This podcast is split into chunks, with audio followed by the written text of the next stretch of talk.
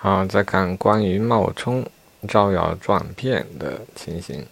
A 选项：冒充警察招摇撞骗，骗取他人财物的，如何定罪？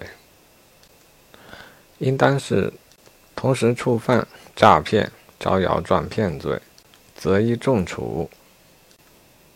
好，再请问，冒充警察实施抢劫，是否同时构成抢劫罪与招摇撞骗？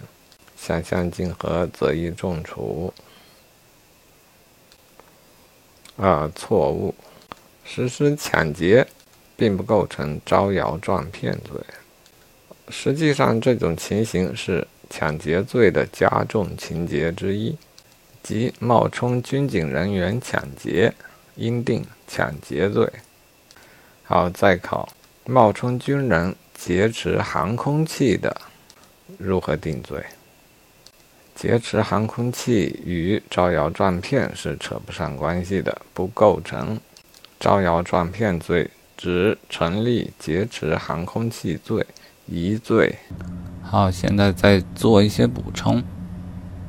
回顾之前的语音笔记啊，有一条同样讨论到这个案例，当时的讨论是来自于《刑法宝典》，对这个案例的解读比较复杂，似乎是考虑成了想象竞合。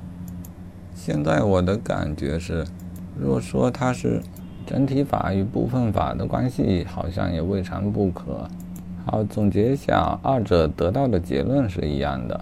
按照抢劫航空器罪一罪论处。